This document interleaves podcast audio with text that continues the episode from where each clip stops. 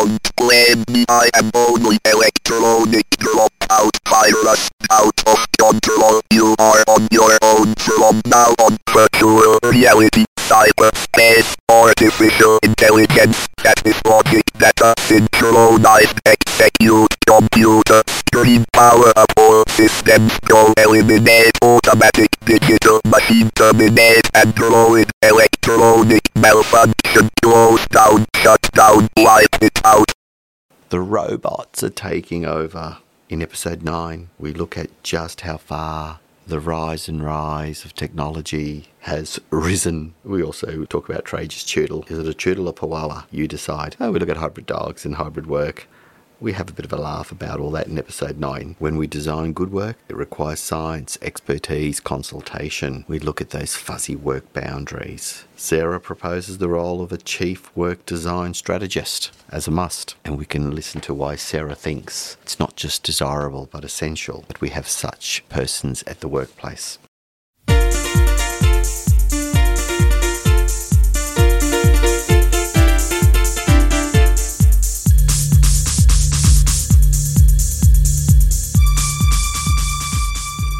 Hello, and welcome to the Why Work podcast series. You are listening to Trace Vitkovsky, Sara Pazell, and Alan Girl.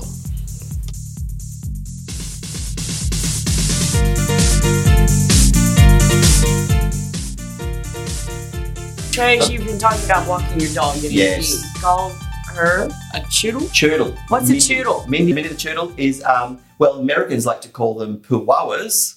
Poowawa. Yeah. So you like that, didn't you? Yeah, poowawa. It rolls know- off the tongue. know A poowawa. A poowawa. Yeah, that's Poowawa. like. See, that's you know, cool. my last name's Pazell. I can often say, you know, it just sounds like pizzazz, right? Yeah, So poowawa well. and pizzazz. Okay, here we are. Sara Pizzazz. You're here, Mike. Could you think of anything else You're- except Svetlana? You're just Svetlana. that's a good Slavic name. I knew a Svetlana once, but that's another conversation. All right, so, so what, what's a choodle? Choodle. So okay, so you've got the Chihuahua, and in this case, a long-haired Chihuahua with a poodle, a miniature poodle. Combined, you get yourself a Choodle. Oh, I'm going poowawa on that. Yeah, Chihuahua Oh is my good. gosh, yeah, I love that. Poowawa. So when you said the Choodle was stung by Stung. a bee, it would have been a big deal because it's It a was. little dog. And they're little tiny, that's right. Curly or shaggy? Well, she just had a haircut recently, but all the above really, because it's uh, being a hybrid, a hybrid dog. You're going to get a bit of shaggy, a little bit of yeah, yeah, a little bit of short hair, depending. So Mindy actually looks like she's not a rescue dog; she's a very privileged dog, but but is a very good actor. So when she was stung, what happened was she would, of course, limp, uh, just, just walk along just with three paws, and then the moment I offered a treat, suddenly on all fours. How And, funny and that. she'd forgotten. So yeah, Mindy. So we're not sure to what extent or sustained a lot of pain and suffering. It was a slight swelling, but we removed the stinger or whatever it is. She's happy now. However, Dexter, who is our uh, Malamute cross pit bull, Dexter, Is and it, a, is it a mooble? Is it a uh, pit- yeah, pit uh? What is it? What do you call well, the fact is, it's called Dexter, and people presume there are various bodies buried It's in that yard. Dexter. It's just be. Dexter. So it's just Dexter. On the other hand, Dexter was hospitalised for sustaining an anaphylactic shock by virtue of a wasp sting. Oh, He was dying. He suffered. He suffers from a reaction. Clearly, Mindy doesn't. so you like hybrid dogs, like hybrid working? hybrid dogs that get stung by insects. Now, I think we need to set the record straight Alan? because I have this wonderful visual of you at the moment walking down the street Yes. in your high heels Heels. with Dexter and the Choodle. Yes. So- Because Dexter that- was with us on the walk. Yes. Oh, Dexter was there that, too. has- that has not happened. That's not a, a real thing. The Uh, high heels. The no. high heels, yeah, but, but not during the day, Alan, please.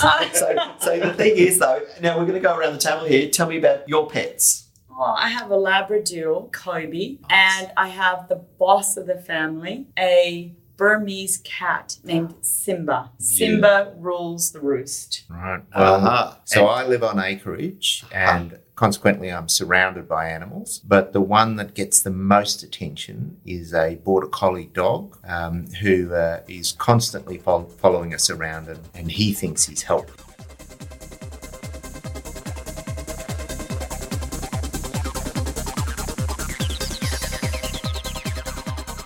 Why is it so tempting and why is it just so easy for, for everybody to default or revert back to behavioural explanations as to why people do things at work? System design is complex. Let's just call it like it is. Complex, it takes a lot of time, It requires responsibility. Uh, it requires you to look up, you know, within and outside. And so it, it's easy to to relegate responsibility, isn't it? It seems easier. Mm-hmm. It's really it is it's there's no question that you need to have some science and some expertise Yeah.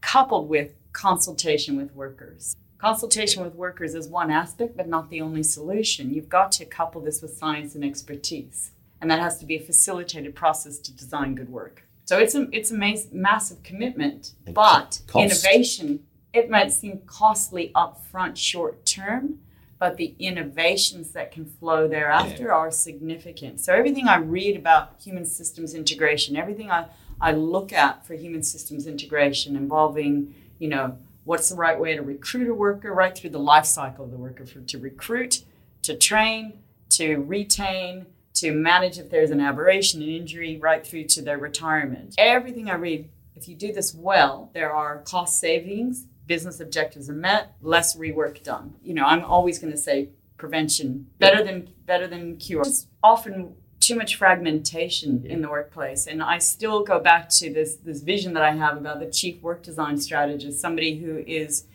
connecting business units, unifying the strategies that they have, and relating it to the design of work. Somebody who also has some connection to conventional designers and has this consultancy arm, this list of experts, like you talked about, whether or not you need to have some psycho- psychological experts, some medical experts, but also conventional designers, industrial design, engineering design, interior design, etc., available and then somebody who also understands the need for research, looking at evidence in the research, scientific evidence to underpin the decisions that are made. And that one person can make a big influence and create a regenerative design situation where other people learn about design, other people can contribute in meaningful ways. Yeah. So the thing is, in workplaces, people often, when they think of the term design or a designer, I'm right here, Alan. Would you agree that, that it's the when you look at it definitionally in the section, it's someone who's going to design A physical object, A object. structure or an a structure object. like a like a tower or opposed to a job that's designed or a work system that is designed. So tell me a bit about that. What are- they simply called workplace designers, or what's the tag I call myself that work design strategist. work design strategist? Okay, So you may have somebody with a background in human factors, in ergonomics. You may have somebody, and even underneath that, underpinning that can come from psychology, from engineering, from an allied health background. You know, so collaborative team, multi multi talented or multifaceted group of workers, or one person, one person band. You, you you're playing the drums. You've, you've got the accordion. It feels you like know, that you- you- you know, like, you know, sometimes. and you've got organ grinder. You've got the monkey on your back, and you're out there oh. playing away. it feels like that W. sometimes, Trish. but it, Yeah. it's at least a role, a figurehead, somebody that is that is assigned ideally, and this is this vision that I share, who is helping to integrate a lot of strategy that is not necessary, not usually unified. So for this Yeah. worker who's been working this twelve-hour shift, Yeah, you know, handling dry goods. handling dry goods. Who was looking at the nature of the physical work that he was doing? Who was looking at the level of uh, interruptions in the social relationships the power the authority that this person had to uh, monitor and mediate their work who was looking at their shifts that they had to do who was looking at the procurement of any products or equipment that they look that they had to use who was looking at the travel and the distance that they needed to make and what supports were happening right That's- and did they all share some business unit uh, language? You know, did they have a goal that overlapped different business units? So I mean, give you some really basic example. Yeah. Really, really basic. Let me just go back into the physical ergonomics kind of basic domain space. If you Yeah. looked at reducing the physical load in a manual task, you've also just designed for diversity because suddenly you've reduced a risk for you know a musculoskeletal disorder. You've also reduced some fatigue risks but you've now made the job more accessible for women and older workers. Same objective across multiple business units, use their language to achieve it. You have one task that everybody's focused on, if you will, and you've met several objectives throughout the business. But those linkages just aren't made. They're just not Mm. made very well. We're talking about a re. Uh, this is like a complete deconstruction of um, of the way in which work is always looked at in this sort of linear process. It's, it's sort of like that sort of causative. There's, oh, well, what, what were the reasons for this? And then try and find out in like silos, just in different boxes. Yeah. So a whole of design looks at Uh, it looks at how humans are involved in the work system. So, what do they need to perform well? Yep. What do they need? What are the task based needs of humans? Have humans been considered in the design of work? What are the business objectives? What are the business values? And how do humans fit in that system? Have they been considered in the life cycle of that design? Is the Yeah. system resilient and regenerative and agile, as I've mentioned? And can we anticipate and learn from what occurs at work, for what's known and unknown. So, you know, can humans make the very best decisions? Are they given the best information available in what we call a distributed situation awareness from what computers might tell them, from what the environment might tell them, from what other workers and communication happens from leadership or colleagues, right? Can they make good decisions and can they act in ways that we hope, expect the system to work well? Right? So you can, this is going to come up more and more in remote technologies. We think, I know, automation is the answer, right? You can remove humans and all the variability that humans bring from the system. Automation simply changes what people need to do. And often it takes their work from having to be what might have been routine or menial physical tasks into more cognitive tasks. Yep. More decisions need to be made. So humans still are involved, and you still need a human systems integration around this. they become the console operators rather than the physical handlers. Correct. But so they've gone, cogn- they've gone from that physical to the cognitive. or the operators of mining equipment, for example. Yep. They may be doing this remote. We've got lots of automation that you're hearing about where you can have, you know, fully automated one all the way through levels five, uh, five, sorry, fully automated to no automation, the reverse, and this hybrid in between. You've got places where you, I'm seeing multiplayer where people are actually in chairs and VR goggles and they're simulating operating equipment. But I may be doing it, Trace, you may be doing it, Alan, you may be doing it, and we don't know at any given time who's operating that equipment. It changes so that we're always attentive. But should you fail, I can take over and override, right? That's one system that's coming into place for hmm. things like mining equipment. yeah, so the, the, the actual task is being performed remotely. Simulated in a chair and Yeah. that seems to move as well as the VR goggles, and it's all happening remote. So the robot, in effect, is doing it. So there's, something, a a machine is doing it without the human in it. Correct. And then you might have just traditional computer based panels where you're doing Yeah. remote control, or you're in a control room where you need to be able to detect what's happening. You need to be attentive.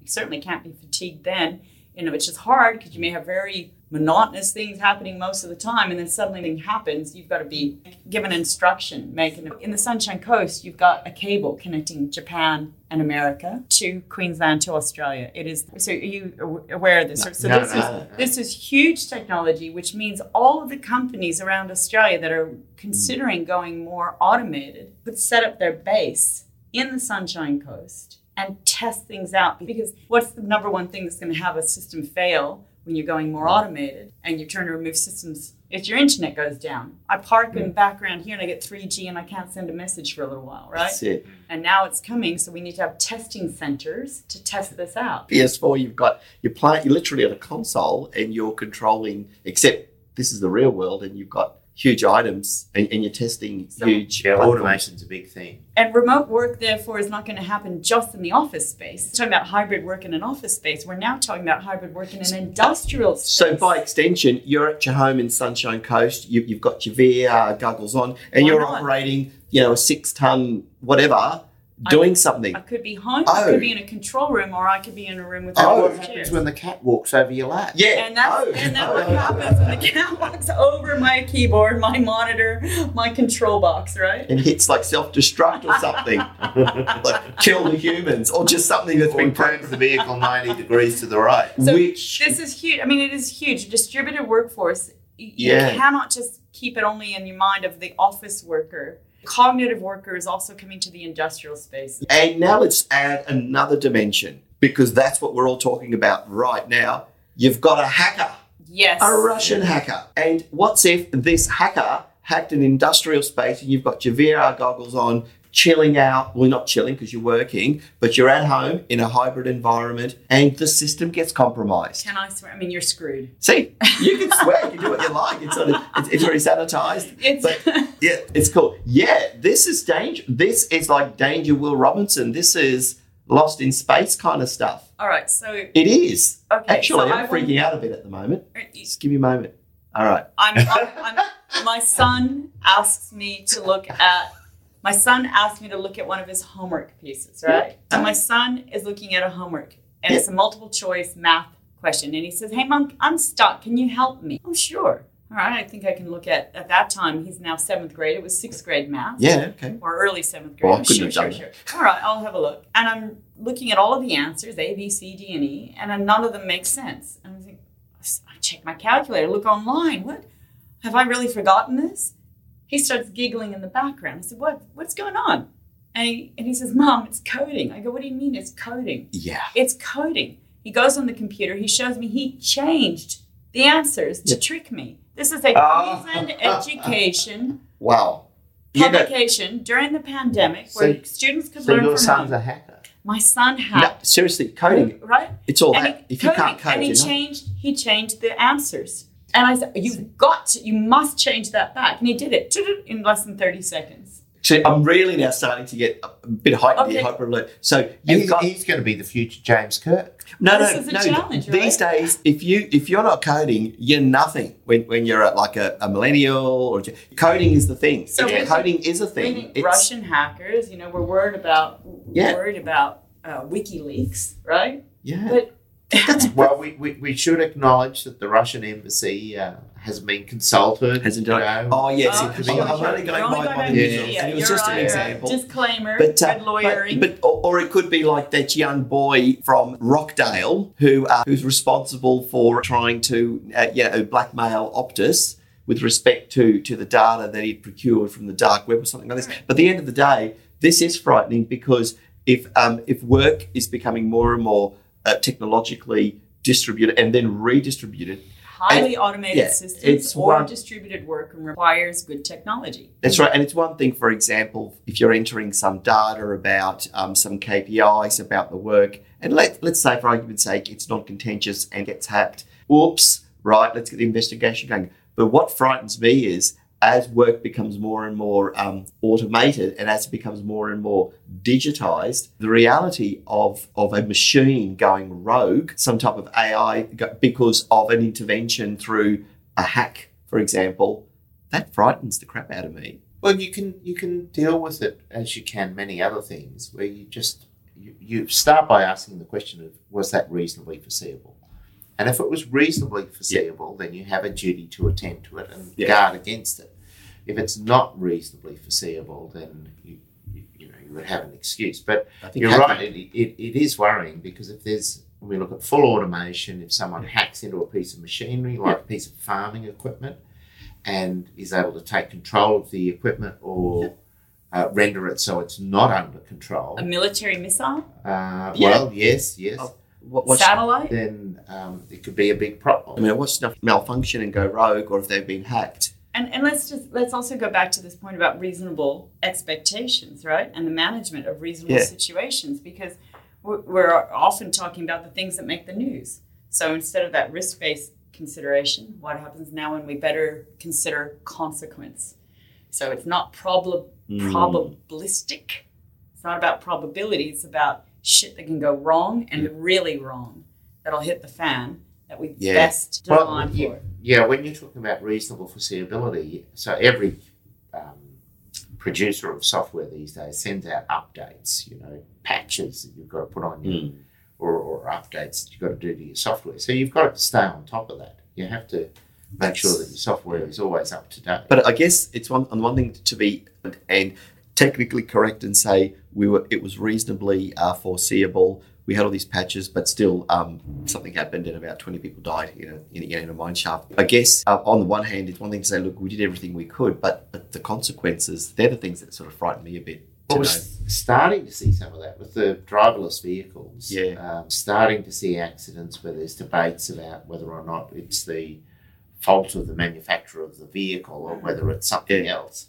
Um, Drones. You're right. You know, you say you you 20 people being hurt. Well, what if we had a driverless bus Yeah. and it it crashed? And we're getting closer and closer to that. Yeah, on our getting streets. very We're getting fun. drones to delivering our burritos. So we're We've got two have- metro lines of battery electric buses coming to uh, Brisbane. They're not they're not Mm. re- they're not remote operation. They have an operator there, but there's more and more automation built into those systems, Yeah. right? I guess that is food for thought because that, that redefines, let alone redesigns how work will be performed. I, I tell you again, again, there's a case for work design strategist in pretty much every medium to large enterprise. Yeah. I'm convinced of it. I- I'm just ahead of my time, guys.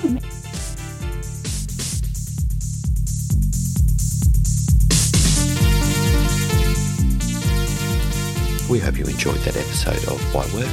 You've been listening to Trace, Sara, and Alan. And if you'd like to know more about some of the things we've talked about today, please subscribe and we'd be more than happy to provide you with um, information, names of cases, and other things that may interest you. Please be aware that none of the matters we've talked about today should be construed as legal advice or any other type of advice. We're just here to talk about all things related to work. See you next time.